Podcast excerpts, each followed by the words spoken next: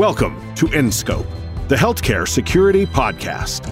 Each episode, we bring you interviews, technical tips, and a unique point of view on the challenges facing the ever changing healthcare ecosystem. Here's your host, Mike Murray. Welcome to this week's episode of In Scope, the healthcare security podcast. As always, I'm Mike Murray, host and CEO of Scope Security, and uh, just all around fan of all things cybersecurity and healthcare consider myself lucky to get to hang out with all of my esteemed guests. And this week, I'm really excited. I have with me Pranav Patel from Meditech Safe. And the interesting thing, Pranav and I met, and we we both overlapped at our time at GE Healthcare, but we didn't really know each other back then. I'm sure we were in a meeting or two, as most large companies, but we we met recently and. Uh, and bonded over our shared love of medical device cybersecurity. So, Pranav, welcome to the podcast. Great to be here, Mike. Looking forward to a great conversation. I think GE uh, Bridge definitely helps here as well. Absolutely, absolutely. It's funny. You go out into the world and you meet all these GE alumni, and you have anybody who's spent any time at Crotonville speaks similar language, right? That's right. I used to say at one point, you know, you see a GE guy or a gal, and you know it in probably a few minutes. I don't know. There's maybe a lingo. yeah, no, there absolutely is, and and I find that we all have anybody who's spent any time there, we think we, we have some overlapping thought patterns that I think are incredibly interesting, and especially in inside of GE healthcare, like we really did learn a lot about medical device security in the last decade and i think ge was at the forefront of a lot of that and and there was a lot of the folks there were really working hard on some of those things and you're not at ge anymore you're running your own company doing a lot of cybersecurity around medical devices. Maybe tell us what you all are up to and and sort of how how you're thinking and what you're up to these days and how you're spending your days. Yeah no good good question and i think what you said is true. Ge healthcare has been ahead in things around medical device cybersecurity. I remember when I was running a portfolio of GE Healthcare services, we did start a business that focused around clinical network cybersecurity and medical device cybersecurity included part of it, but it was more services. But anyways, uh, so I, I, think that linkage makes sense, and I think the statement that you made made sense. And we worked with a lot of health systems back then, and, and, and they they progressed tremendously from that point on. What we do at Meditech Safe is slightly different from what we did there was all around services. Here we actually have a platform, and that platform focuses on medical device cybersecurity, both for providers as well as the medical device manufacturers now. And we do it relatively broadly. So most of my time is spent, well, as a CEO, I can't tell you what my time is spent on because then I would be listing 100 things. But the top of my mind remains around educating people also around the importance of medical device security, but more importantly, how they should probably think about it to address the challenges that they have and do it in a most cost effective manner, if you will. Absolutely, an absolutely important thing. So, so what do you think we're getting wrong? You know, you, you say you say you're educating folks. What are you having to educate on most often, and what do you think that, especially the audience of this podcast, you know, a lot of the provider folks and and you know folks on the medical device side, what do you think that they're not seeing, and what are you having to educate on?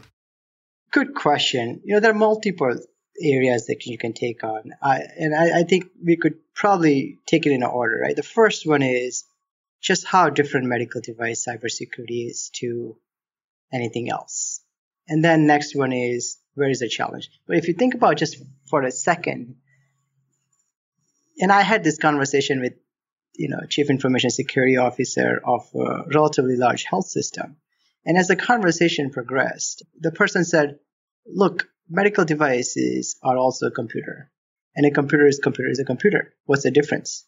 And when I think about from that person's perspective, I think it's very true because when you're looking at things at scale, right, you're thinking a device on a network.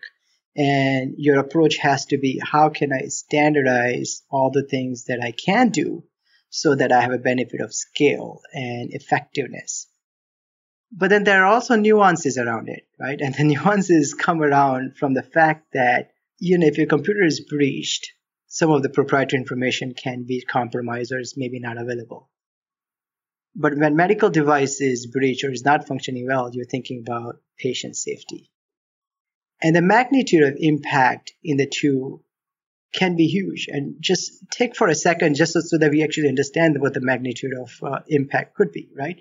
So Colonial uh, Pipeline, we talked about it. It was all over the news, and the ransomware was at you know was for about four point four or five million dollars, and and we think it's a large amount of money, and it certainly is a large amount, a large sum of money.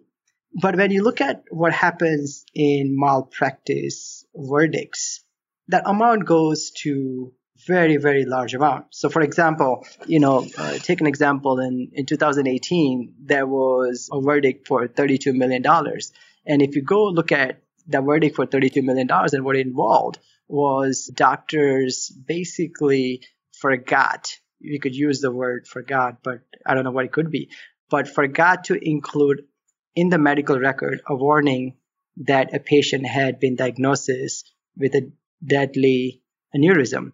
And eventually, this patient went on to a different surgery, and not having the information caused complication, health problems, and so on and so forth. And that verdict was $32 million. You take the next level, Maryland, last year, 2019, the verdict was for $230 million. And the reason was doctors and nurses at the hospital gave a teen mother inaccurate information about the seriousness of this to be born baby. And the mother was later diagnosed with preeclampsia. So it was just a missing information that caused health issues later on, if you will.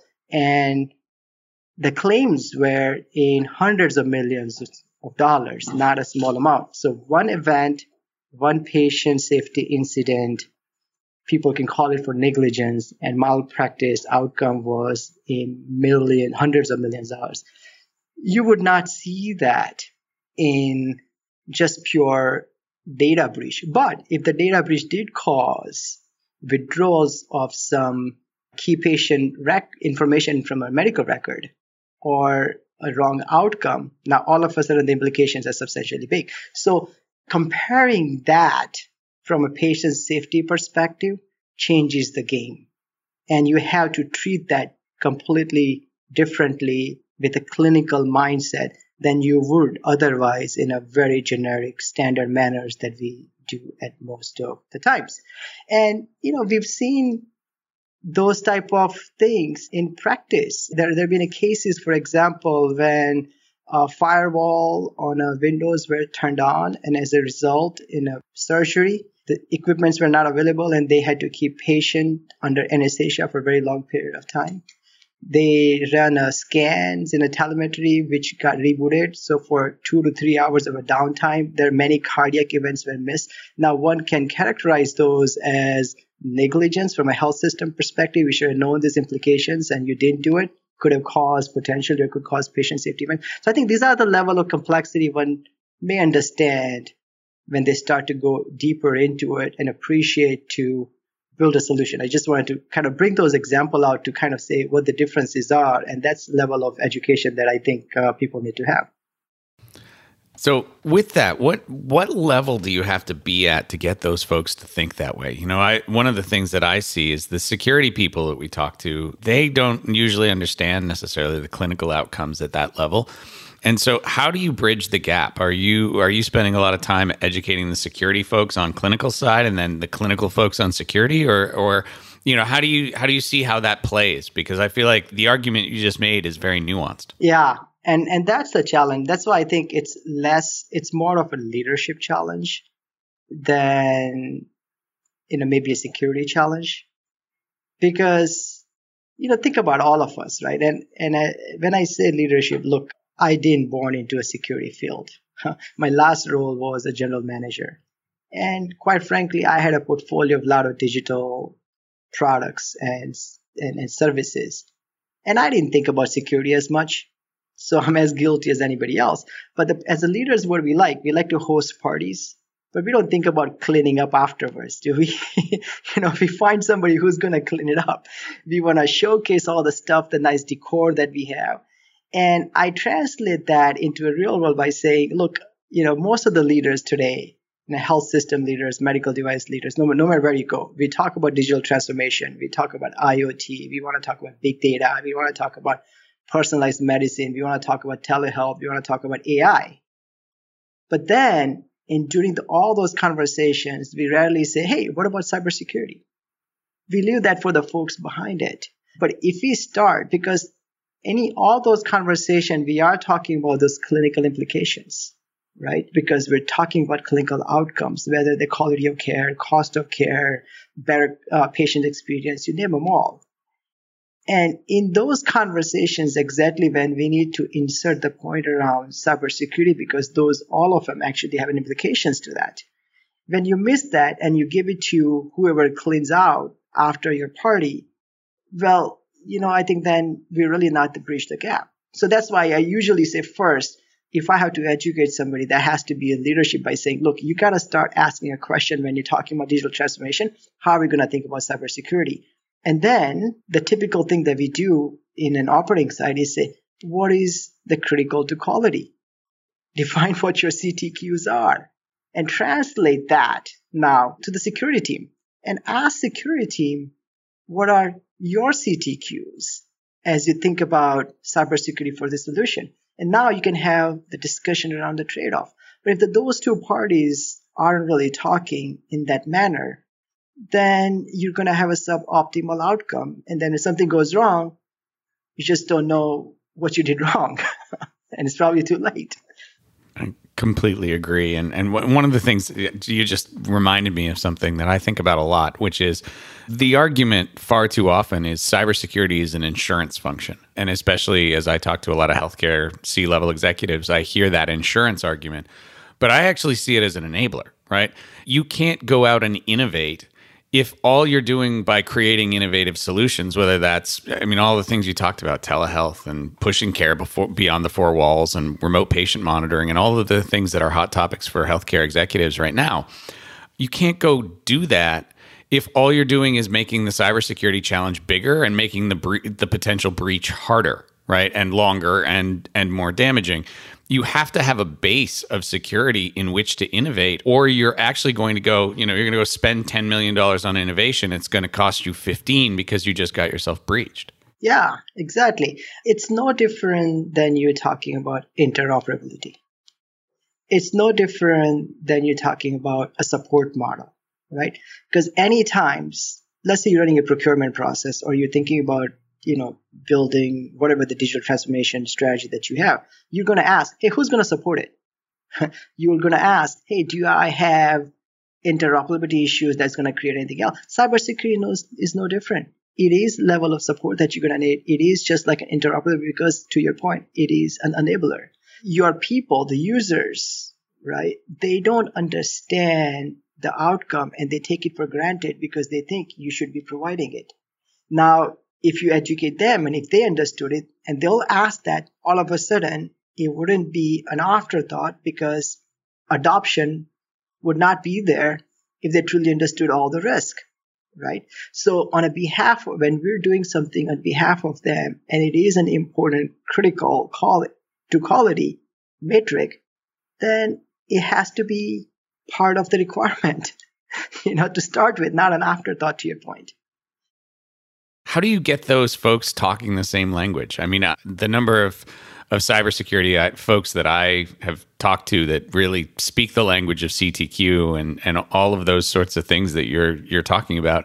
That's not usually the language of security folks. Are are you educating the security folks to speak the business language as well? Well, we, yeah. I mean, I do. I often take, at least in our business, I would say when you think about cybersecurity, think about a risk based approach, and I'll, I'll I'll take it down in a very simple way right? If you're a health system leader and you can go to your clinical engineering team and say, guys, do we have uh, medical device cybersecurity covered? And they will say, well, we don't, but we got it. We patch them all the time. Okay, great. Now you go talk to the IT team or security team that does the whole enterprise wide and they run that NOC and SOCs and if you will and you say, guys, do you have a medical device cybersecurity cover? They go, yeah, we do. We got a, a SOC operation where we take a feed and we do this intrusion detection that's AI based and we're fine. Well, here's the deal.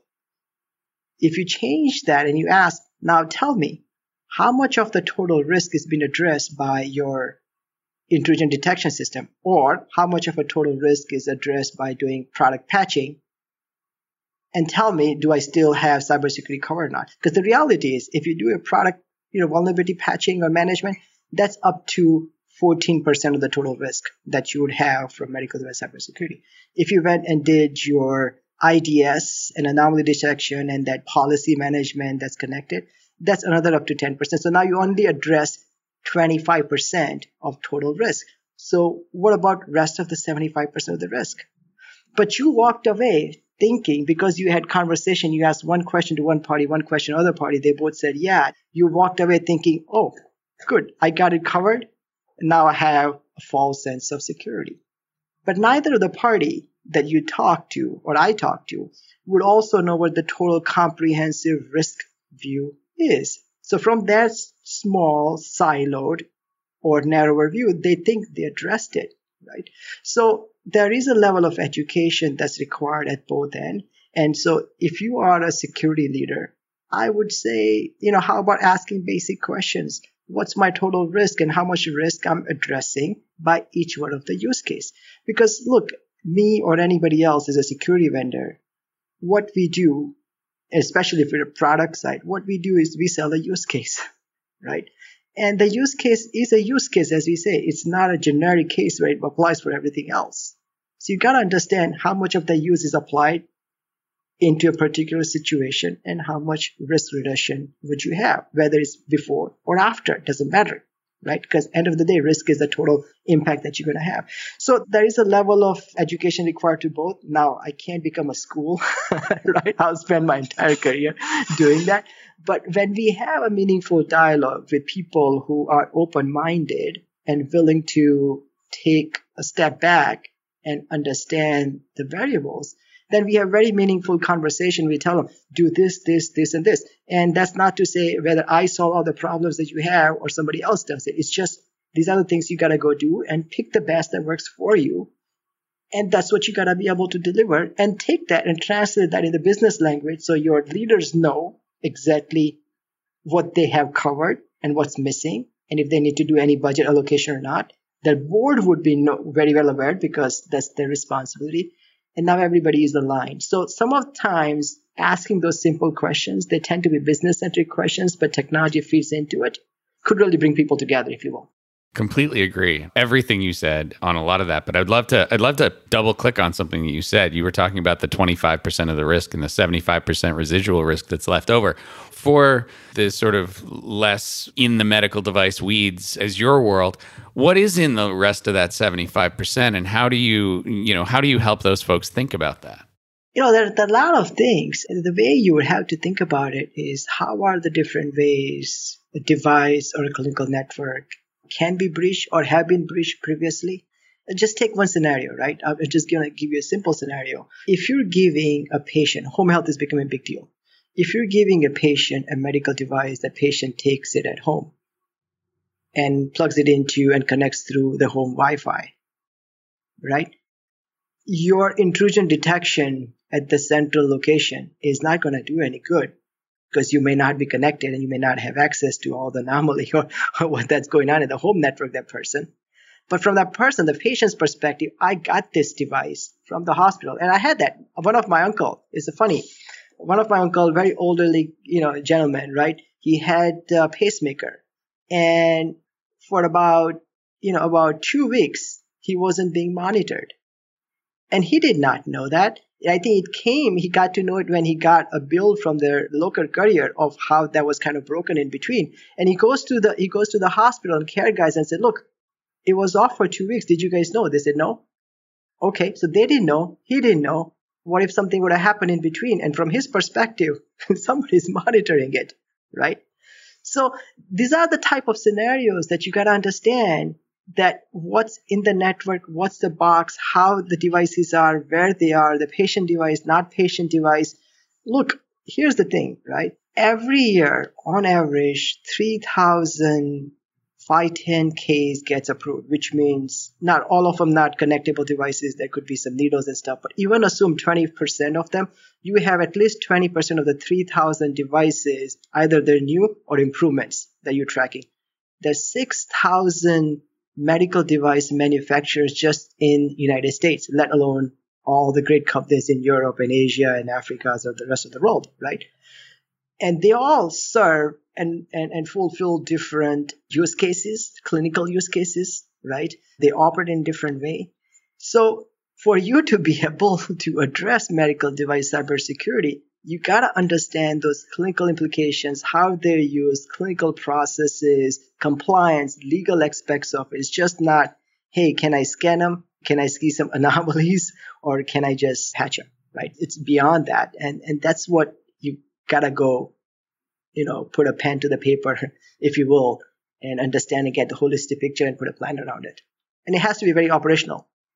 Completely agree. And and I don't think anyone is really doing a great job of, of pulling that picture together today. And we're part of the solution, and you guys are a big part of the solution. Uh, a lot of other folks are trying to be part of the solution, but I'm looking forward to when we can all talk about it a little more comprehensively.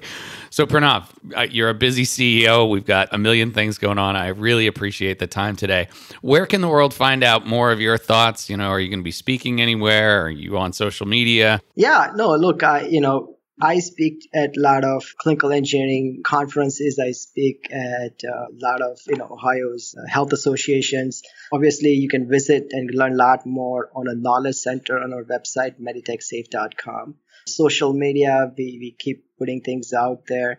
From a non-medical, you know, from OT as a general, we've actually uh, rolled out a course. We have a small little Medi Agent is a trivia game kind of things that we put out just so that for people who don't understand cybersecurity, this is not for the expert and the pros like yourself, but this is for, you know, this is for general people who want to just play that trivia game and get a little better educated around what's going on around cybersecurity roles so that rather than them becoming a problem, they're actually our, advocate and, and protector, if you will. So the multiple video and then follow us on a LinkedIn. Right on. Well, thank you so much for coming today, and uh, and we'll yeah, I'm sure we'll run into each other at HIMSS and all of the various clinical engineering conferences. And it's been great catching up. And thanks again for coming on. No, thank you. It's it's always a pleasure speaking to you. You're a wealth of knowledge, and all you're doing is is fantastic. Oh, thanks so much. Thanks for joining us for this episode of InScope. To make sure you never miss an episode hop on over to www.scopesecurity.com to sign up. Or you can listen on Apple Podcasts, Spotify, or Stitcher. And if you have ideas for topics, guests, or technical tips, please contact us at podcast at scopesecurity.com.